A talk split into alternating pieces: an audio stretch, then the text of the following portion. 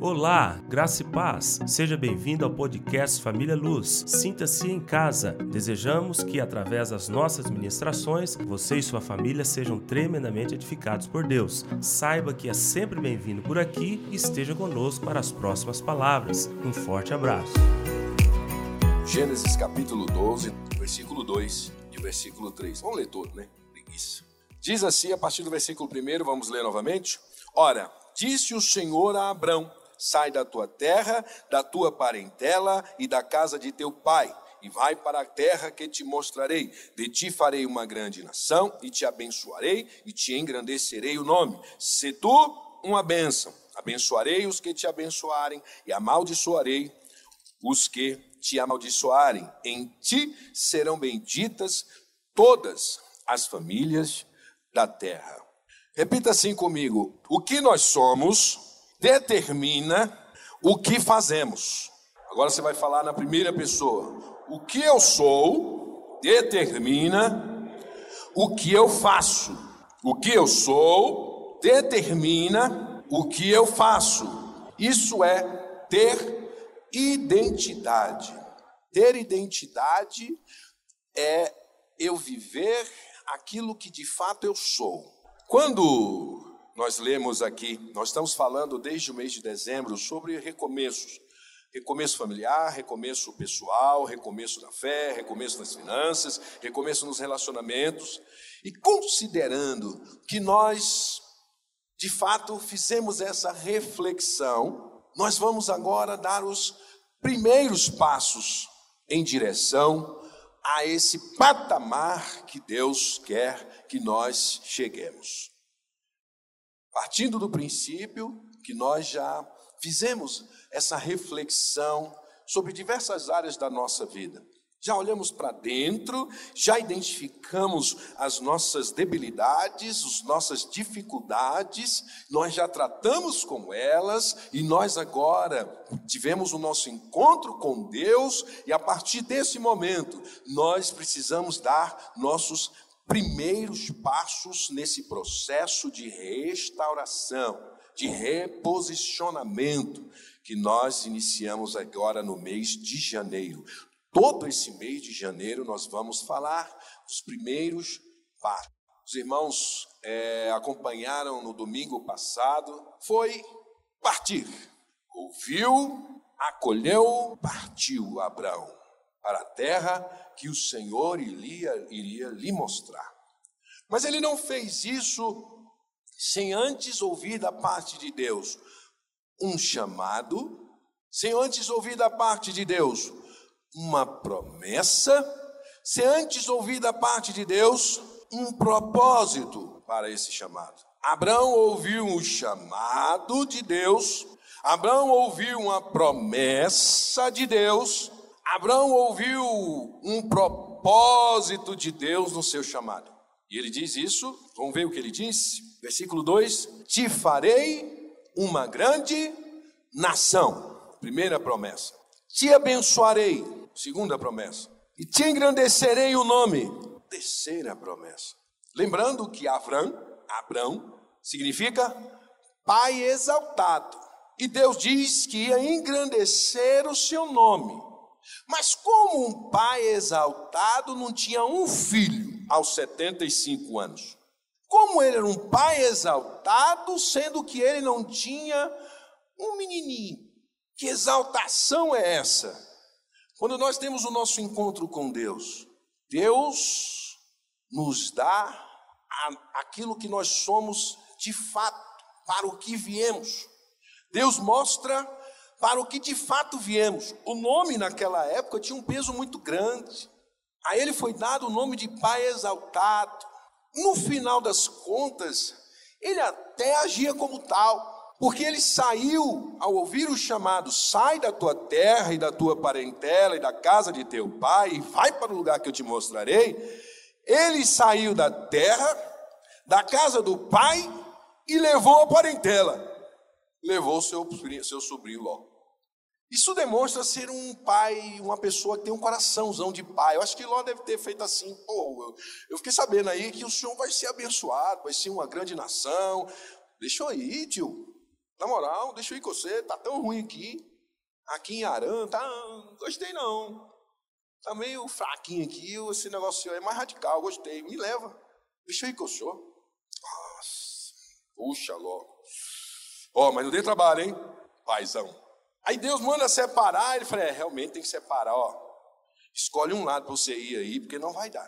Quando ele se separa de Ló, que os seus pastores brigam com os pastores de Abraão, e não há espaço para o gado deles, ele diz: Olha, se você for para a direita, eu vou para a esquerda, se você for para a esquerda, eu vou para a direita. Ló olhou aquela campina do Jordão, tudo bem regadinho, opa, aqui que é o lado bom, eu vou para cá.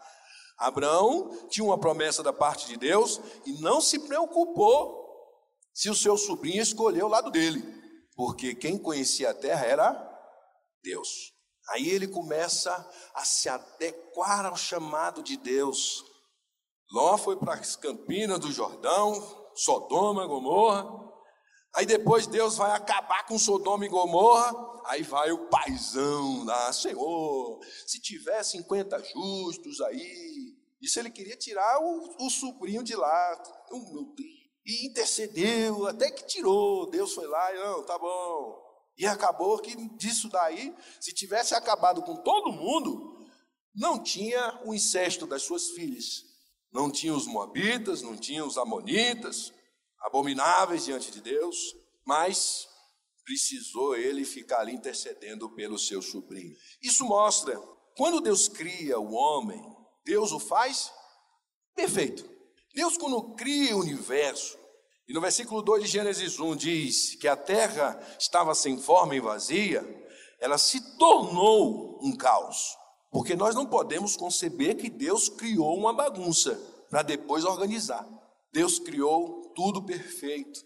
E isso, é, Salomão diz em Eclesiastes 7, 29, ele diz assim: Eis o que tão somente achei, que Deus fez o homem reto, mas ele se meteu em muitas astúcias, muitos problemas, buscou muitas confusões.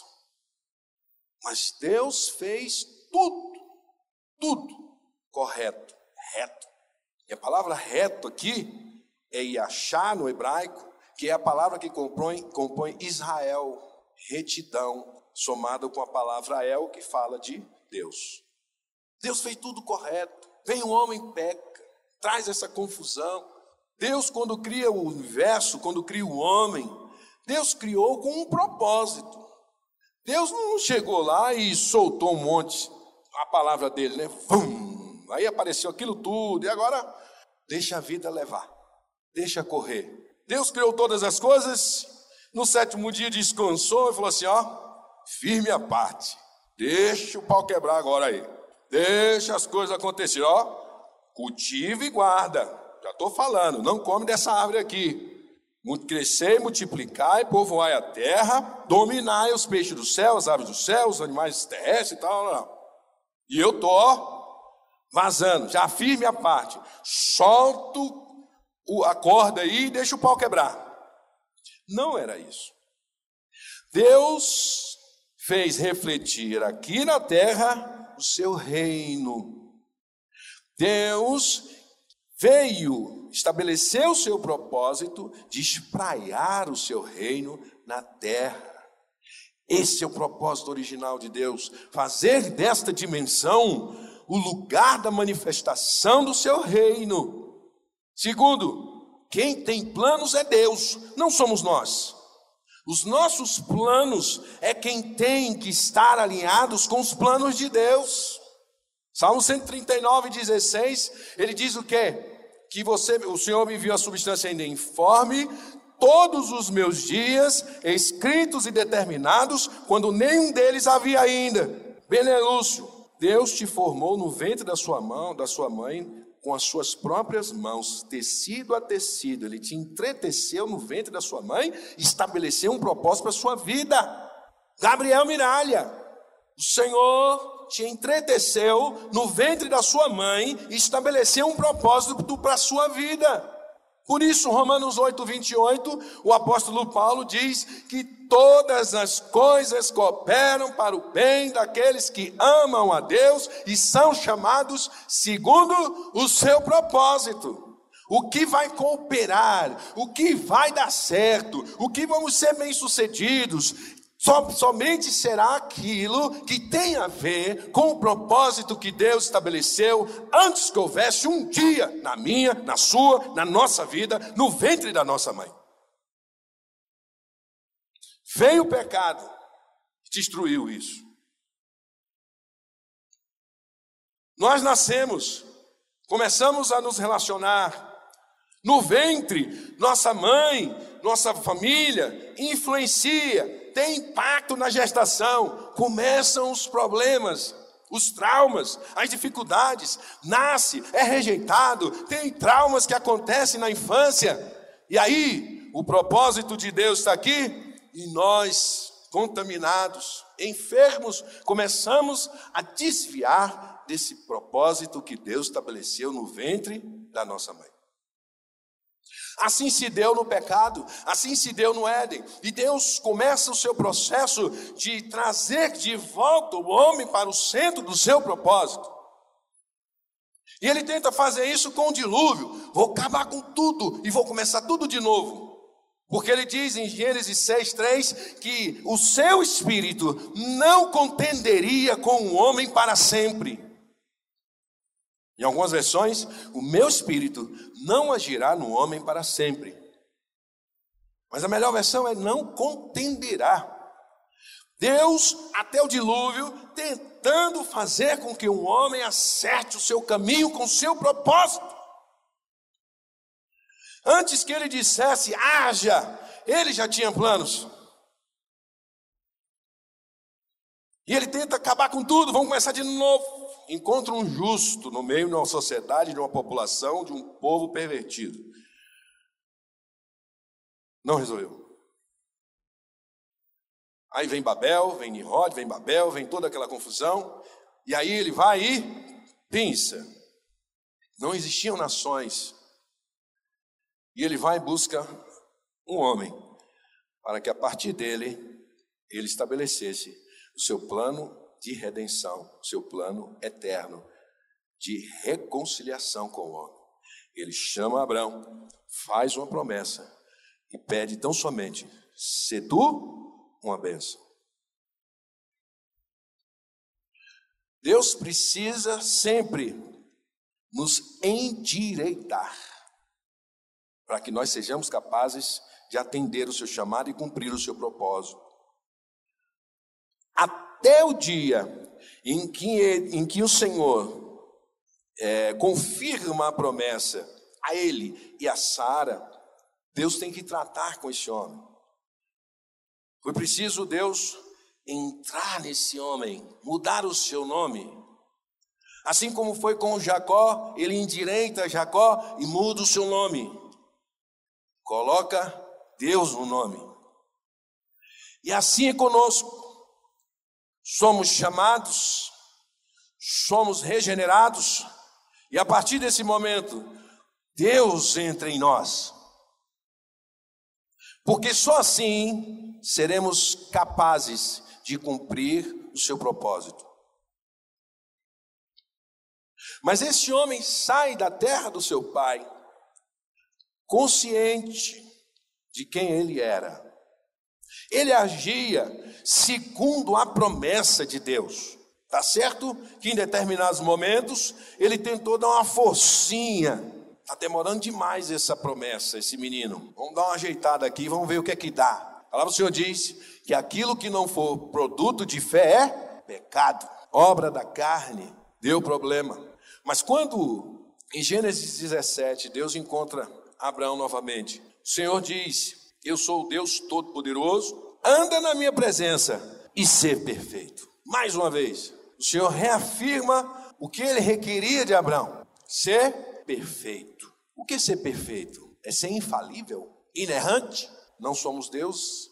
Ser perfeito é fazer tudo conforme o propósito de Deus. Ser perfeito é tomar as decisões é fazer as escolhas, é se autodeterminar de acordo com os planos de Deus para nós. Porque só aí todas as coisas hão de cooperar para o nosso bem.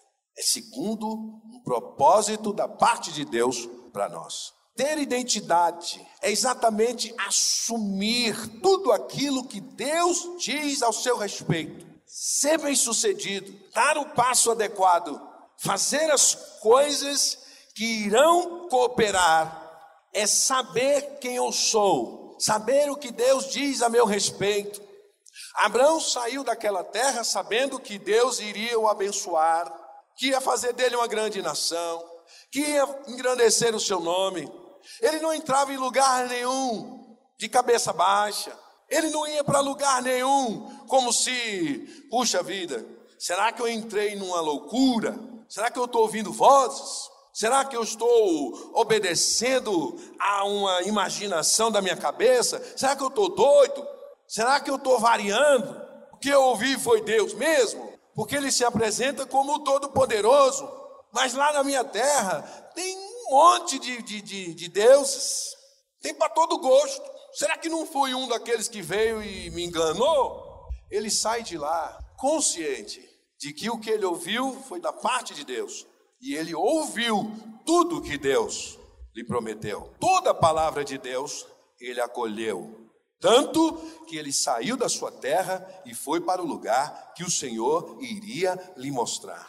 Todos nós, quando fomos achados por Jesus, ele nos fez promessas. Ele nos fez promessas. Primeiro ele nos chama: Vinde a mim, todos vós, os que estáis cansados e sobrecarregados, e eu vos aliviarei. Tomai sobre vós o meu jugo e aprendei de mim, que sou manso e humilde de coração, e achareis descanso para as vossas almas. Chamado de Deus para cada um de nós aqui. Mateus 11, 28 ao 30.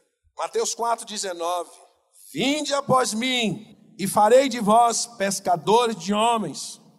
Ele diz, faz promessas, João 3,16 diz que Deus amou o mundo de tal maneira que deu seu Filho unigênito para que todo aquele que nele crê não pereça, mas tenha vida eterna. João 11, 25 e 26. Eu sou a ressurreição e a vida. Quem crê em mim, ainda que morra, viverá. E todo que vive e crê em mim não morrerá eternamente. Ele nos chamou e ele fez promessas. A morte para nós não é mais o fim da existência.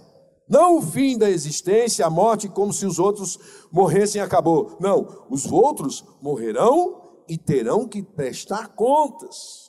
Nós iremos morar nas moradas celestiais com Cristo Jesus, nosso Senhor promessa de Deus para tantos quantos Ele chama. Ele nos comissiona. Mateus 28, do 18 em diante, ide por todo mundo, fazei discípulos de todas as nações, batizando-os em nome do Pai, do Filho e do Espírito Santo. Marcos 16, 15, ide pregar o Evangelho a toda criatura. Nos chamou, fez promessas, mas nos comissiona. Jesus também nos deu nova identidade. 2 Coríntios 5,17 diz: E assim, se alguém está em Cristo, é nova criatura, as coisas antigas já passaram, eis que se fizeram novas. 1 Pedro 2,9 é de Deus para nós. Vós, porém, sois raça eleita, sacerdócio real, nação santa povo de propriedade exclusiva de Deus, a fim de proclamar as virtudes daquele que vos chamou das trevas para a sua maravilhosa luz. Isso é o que somos. Pode ser pai exaltado, mãe exaltada, pode ter o nome que for. Nosso encontro com Deus, ele nos dá uma identidade. Somos sacerdócio real, nação santa, povo de propriedade exclusiva de Deus fomos transportados das trevas para a luz, nós somos luz do mundo, sal da terra, nós somos novas criaturas, fomos regenerados. O Senhor nos gerou novamente, agora no Espírito. Nós temos uma identidade estabelecida no nosso encontro com Deus. E é nessa identidade. Lembra que falamos no início? Aquilo que somos determina o que fazemos. Nós vamos agir como ainda escravos do pecado, como ainda cativos dos demônios, como ainda é, como se não tivéssemos ao que esperar. A morte para nós é motivo de desespero, porque o apóstolo diz, não vou lembrar a passagem, ele diz: se, se nós vivemos, vivemos para Deus, se morremos, para Deus morremos. Se vivermos ou morrermos, somos do Senhor. Essa é a fé dos crentes em Cristo. Se vivemos, vivemos para Deus. Se morremos para Deus, morremos. Quer morramos, quer vivamos, somos do Senhor.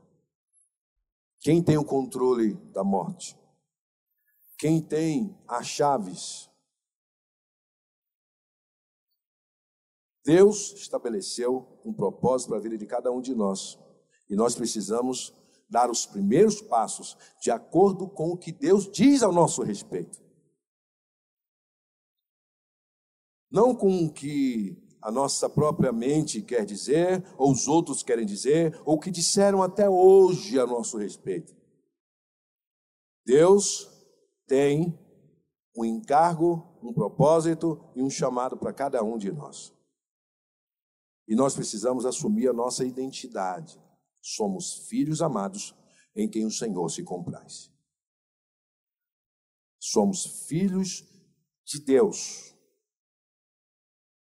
Não por obra da carne, não pela vontade do homem, mas por vontade de Deus. Saber quem somos. Os irmãos acham que a rainha da Inglaterra tem alguma dificuldade de andar por sobre todo o planeta.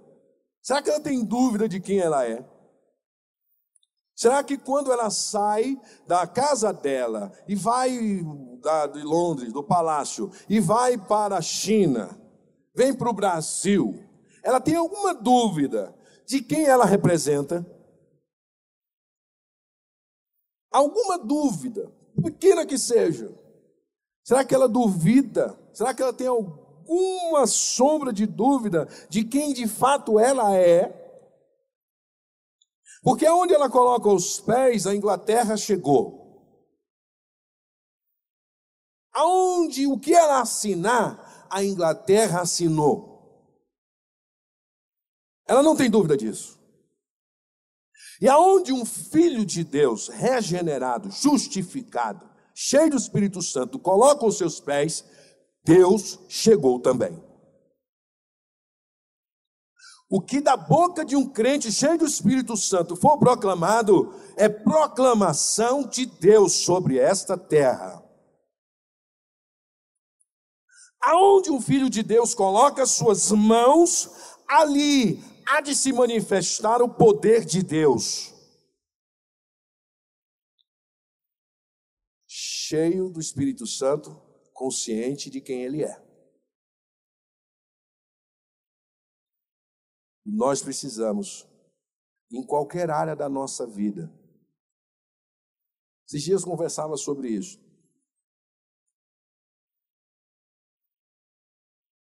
Será que um corredor de 100 metros corre uma maratona de 42 quilômetros e 195 metros? Não estou falando se cumpre, mas eu preciso de um corredor de 100 metros e um corredor de, de maratona. Eu posso pegar qualquer um deles e colocar para correr, sabendo o resultado que vai ser? Um corredor de 100 metros, ele tem biotipo. Ele foi construído para isso. Um corredor de maratona, ele tem o seu próprio biotipo. Ele foi construído para isso. Um corredor de, de 100 metros não pode achar que o lugar dele é na maratona. Não vai dar certo. Você pode pegar um corredor de 100 metros, um corredor de maratona, um, um, um que salta em altura, E você vai ver cada um com a sua construção. Eu não posso ser médico, nem enfermeiro, nem auxiliar de enfermagem, nada que envolva sangue. Que eu não gosto? Não, meu irmão. Eu caio duro, feito uma tábua. Eu caio durinho. Eu sou capaz de não dar socorro. Porque talvez tenha que socorrer os dois. Já tem gente que só falta passar na língua. Deus nos construiu, cada um segundo o seu propósito. Há uma vocação de Deus para cada um de nós. Há um chamado de Deus para cada um de nós. Só que cada um de nós precisa se conhecer e saber do que foi feito e para o que foi feito. Quando nós assumimos isso, tudo coopera para o bem. Tudo vai dar certo. Não é que não teremos dificuldades, não é que não teremos que saltar muralhas, não é que não teremos que enfrentar desafios, mas estaremos cada qual é, é, enfrentando as lutas e os desafios de acordo com o plano de Deus para a sua vida. Mas nós precisamos saber quem somos, para que o que fazemos tenha relação com o que somos.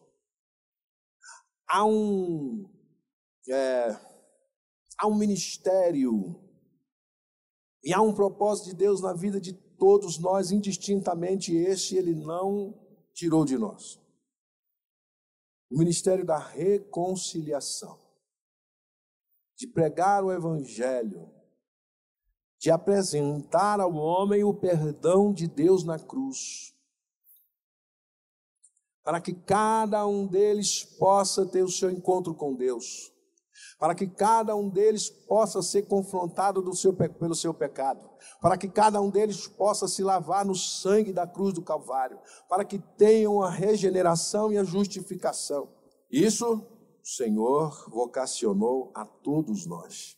Portanto, nós precisamos saber quem somos, seja do ponto de vista do ministério, seja da nossa vida pessoal, seja da nossa vida conjugal, seja da nossa vida profissional. Nós precisamos saber do que nós fomos feitos e com que propósito fomos feitos para que aí as nossas ações tenham a ver com o que de fato nós somos. Numa mesma casa, você encontra é, irmãos aonde um é mais dado à leitura, um é mais dado à pesquisa, ao estudo, e o outro é mais da ação, há mais disposição para fazer as coisas, para manusear, para sair na frente, para se envolver com atividades criados na mesma casa. Porque cada um de nós fomos feitos de uma maneira e com um propósito da parte de Deus. O apóstolo Paulo foi o que se agigantava, como ele disse em Gálatas capítulo 1, no judaísmo. Ele estava acima de todos da sua idade. Para quê? Para quando teve o seu encontro com Deus, ele ser aquele que iria esmiuçar o evangelho do Senhor Jesus, com todo o conhecimento da lei, agora com a revelação do Espírito Santo. José, rejeitado pelos seus irmãos, abandonado, vendido como escravo, preso. Mas a palavra de Deus diz que Deus era com ele tudo que ele colocava as mãos prosperava. Os seus senhores não tinham nem conhecimento do que ele fazia, deixava tudo nas suas mãos, porque ele era um excelente administrador. E depois ele é colocado como governador do Egito para administrar os celeiros, as colheitas, num tempo de fome, para que não faltasse alimento no tempo de fome. Deus o fez, o construiu para isso. Deus o entreteceu no ventre da sua mãe para isso. E nós, cada um de nós, temos da parte de Deus um encargo, um propósito, um chamado, uma missão e as ferramentas para isso. Basta que nós saibamos o que Deus tem a dizer ao nosso respeito. E o Senhor diz que Ele tem pensamentos de paz e não de mal. Então nós precisamos, primeiro, deixar para trás tudo o que o passado diz ao nosso respeito, tudo o que ele significa, para que nós nos adequemos ao chamado de Deus, para que nós nos amoldemos ao propósito de Deus, para que nós assimilemos e acolhamos o que Deus tem a dizer ao nosso respeito. Não o que disseram toda, toda a nossa vida. Para que nós possamos ser bem-sucedidos em tudo. Que somos determina o que fazemos. Deus nos fez, nos deu uma identidade, nós precisamos conhecê-la para que as nossas ações tenham relação com o propósito que Deus estabeleceu para nós. Todos nós que estamos neste salão, que está em casa, no trabalho, no carro, acompanhando pela internet, temos da parte de Deus um propósito, uma vocação, as ferramentas para que nós venhamos a cumprir cabalmente aquilo que Ele estabeleceu para as nossas vidas. André, eu gravei uma vitamina recentemente, André e Pedro. André, irmão de Pedro encontra com Jesus. Discípulo de João encontram Jesus, vão até a casa de Jesus, volta André para casa, encontra seu irmão Pedro diz: Achamos o Messias. Depois vem Jesus até a casa de Pedro e ali Pedro se converte. Mais adiante, Pedro reconhece que aquele que estava ali era o Cristo, filho do Deus vivo. Mais adiante, na primeira pregação, 3 mil pessoas se convertem em Atos capítulo 2. Quem fez mais? Pedro ou André? Os dois cumpriram o chamado de Deus para suas vidas cabalmente, 100%. Pedro não é maior que André, por ter sido menos citado. Nós temos um chamado da parte de Deus, uma promessa da parte de Deus, uma vocação da parte de Deus, uma missão da parte de Deus. Nós precisamos nos acertar com elas. E cumprindo 100% daquilo que Deus estabeleceu para nós, todas as coisas hão de cooperar para o nosso bem, porque isso é demonstrar o nosso amor a Deus, cumprindo o seu chamado para as nossas vidas. Portanto, que nós saibamos primeiro quem somos, filhos de Deus, amados em quem o Senhor se compraz. Herdeiros e co-herdeiros com Cristo. Nação santa. Povo de propriedade exclusiva de Deus. Isso é o que somos. E é isso que tem que determinar as nossas escolhas. É isso que tem que determinar as nossas ações. E cada um de nós recebeu de Deus uma vocação e Deus deu instrumentos para cada um de nós cumprirmos a vocação para a qual Ele nos chamou. Então, meu irmão e minha irmã, nossos primeiros passos, precisamos saber quem somos. Somos mais que vencedores por aquele que nos chamou. Saber que nós somos assentados nos lugares celestiais com Cristo. Saber que imporemos as mãos sobre enfermos e eles serão curados em nome de Jesus. Saber que temos autoridade para pisarmos serpentes e escorpiões e contra todo o poder do inimigo e nada absolutamente nos fará dano. Saber que nossos nomes estão arrolados nos céus, por isso os demônios se nos submetem. Isso é o que somos. E é dessa maneira que nós devemos enfrentar os desafios da vida. E é dessa maneira que nós devemos enfrentar os obstáculos que estão à nossa, à nossa dianteira aí, para que nós tenhamos que suplantá-los. Sabemos que quem nos toma pela mão é o próprio Deus, porque Ele habita em nós pelo Espírito Santo que nos foi otorgado. O Espírito Santo não foi dado para tirar, ele foi nos dado, inclusive, para que nós saibamos que somos filhos de Deus, testificar que somos filhos de Deus.